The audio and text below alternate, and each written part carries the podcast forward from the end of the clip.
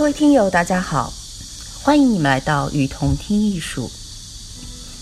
在这里，我们介绍国内外艺术机构、艺术家，分享关于艺术的文章，让你用听的方式，更多的了解艺术。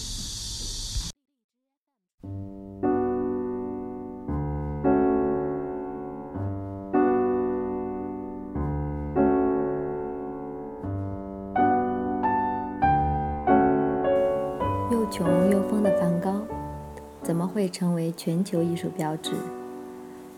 我认为他可能是唯一一个在如此广泛的人群之中享有名誉的艺术家。当然，其他还有很多著名的艺术家创作了大师级的作品，但我敢说，在名声方面无人能及他。梵高博物馆的执行馆长阿德里安·多斯尔曼在接受采访时说：“所以，传说一生中穷困潦倒的梵高怎么会成为？”人尽皆知、全球级别的艺术家标志的梵高的故事里，又有多少是被人们误读的？他超前于时代的审美。梵高的画生前不被认可，主要有两个原因：一是他超前于时代的审美。评论梵高的审美为什么是超前的，需要把时间拉回到19世纪1880年。断断续续、勉勉强强做过画作复制品推销员、书店学徒、牧师助手等多份工作后，一直因为内向耿直而和周围的世界格格不入。终于，二十七岁这年决定听从内心，做一位艺术家，并在弟弟提奥的经济支持下开始了正式的学习画画。米勒就是他当时临摹的对象之一。梵高没有经过正式的美术学院学习，估计也考不上，因为当时的艺术学校和我们现在的美术培训班一样，要学生照着石膏像画素描，而梵高特别抵触，甚至还因此和帮助过他教他画画，当时已经小有名气的艺术家亲戚莫夫吵过架。这种没有生命的东西根本没有画的价值。没有活人的手脚可画时，我才会去画模型。显然，从学画之初，梵高关心的就不是把人体的比例样子画得正确，而是最好最快地抓住自己感受到所画之人的感觉。我希望达到的境界，不是去描绘一双手，而是手的姿态；不去精确地勾勒出一个头部，而是头部的表情。例如，一个挖掘者抬头吸气或说话的神态，换言而之，就是生命。我想传达的观点是：借着油灯的光线，吃马铃薯的人用他那同一双在土地上工作的手，从盘中抓起马铃薯。他们诚实的自食其力。之前，他还在给提奥的信里说道。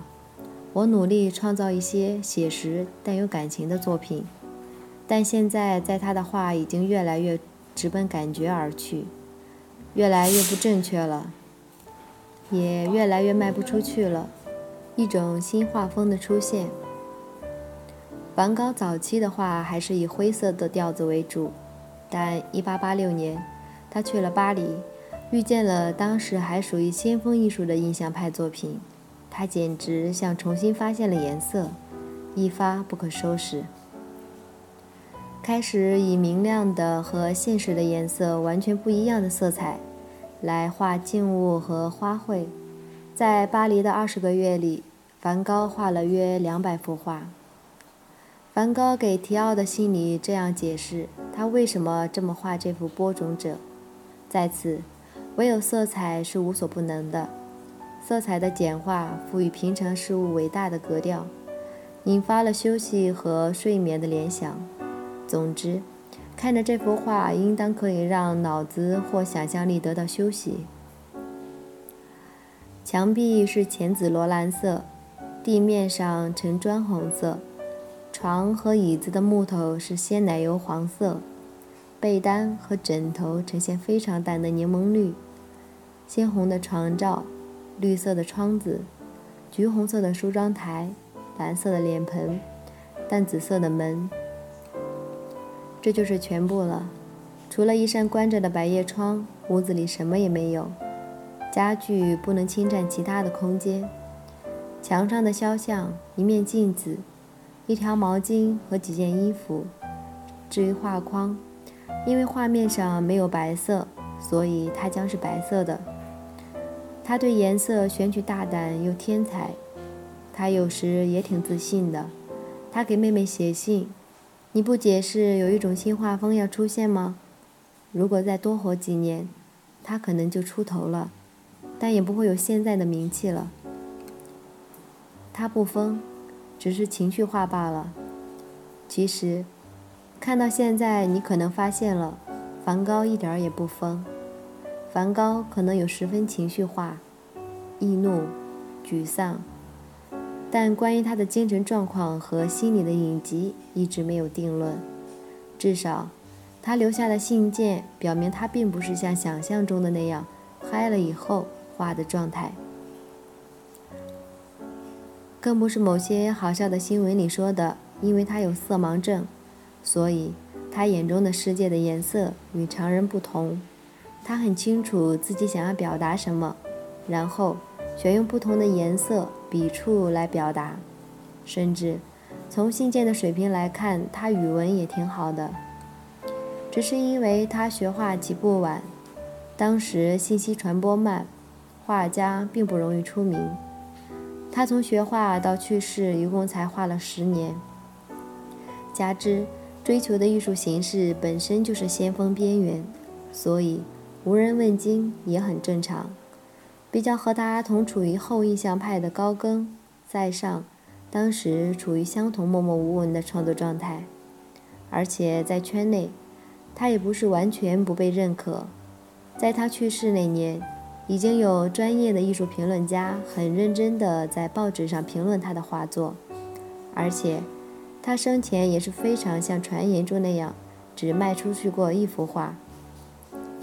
根据梵高博物馆的回答，虽然并无法得知确切的数字，至少多于两幅，还不算和艺术家朋友之间的一些交换画作。可是，梵高却在这年自杀了，所以这是他生前不被认可的第二个原因，活得不够长。但这也让梵高渐渐有了另一种名声，并溢出了艺术圈子。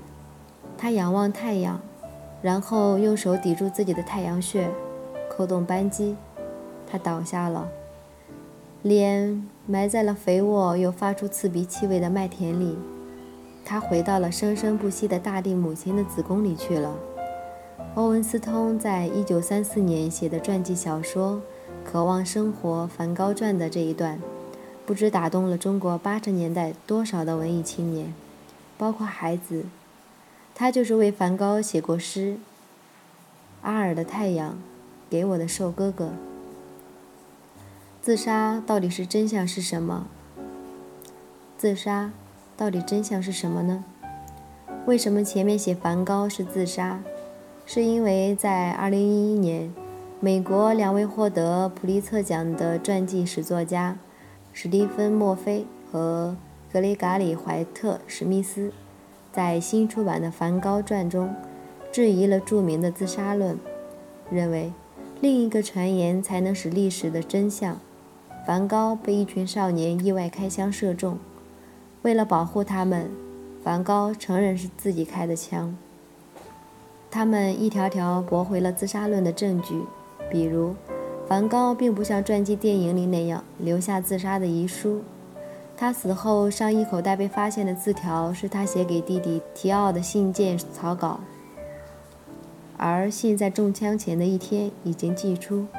那封信的内容是乐观的，甚至描述了未来的计划，以及梵高中弹后步履蹒跚地走了一点五公里，回到自己的住处，因为子弹没有射中要害的器官，受了二十九个小时的折磨才死去。而最有力的证据，枪伤，根据手枪法医专家文森特·迪马的说法，不是左撇子的梵高很难用左手向自己的左胸腔开枪。他认为，开枪的地点离梵高的身体应该有近两尺远，就像梵高为什么会割耳朵一样。真相已经无从得知。反正，贫穷、疯狂、割耳、自杀、死后成名这些关键词，足以让梵高以各种版本的故事，通过小说、故事、绘画、电影、电视剧、戏剧、诗。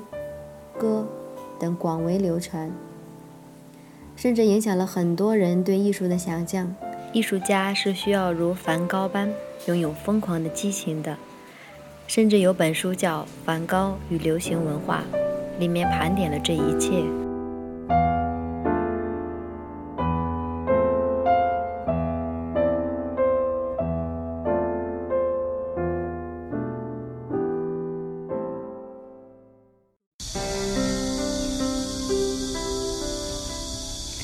感谢您的收听，欢迎大家多提宝贵意见，并且来我们与同听艺术同名的微信和微博留言哦。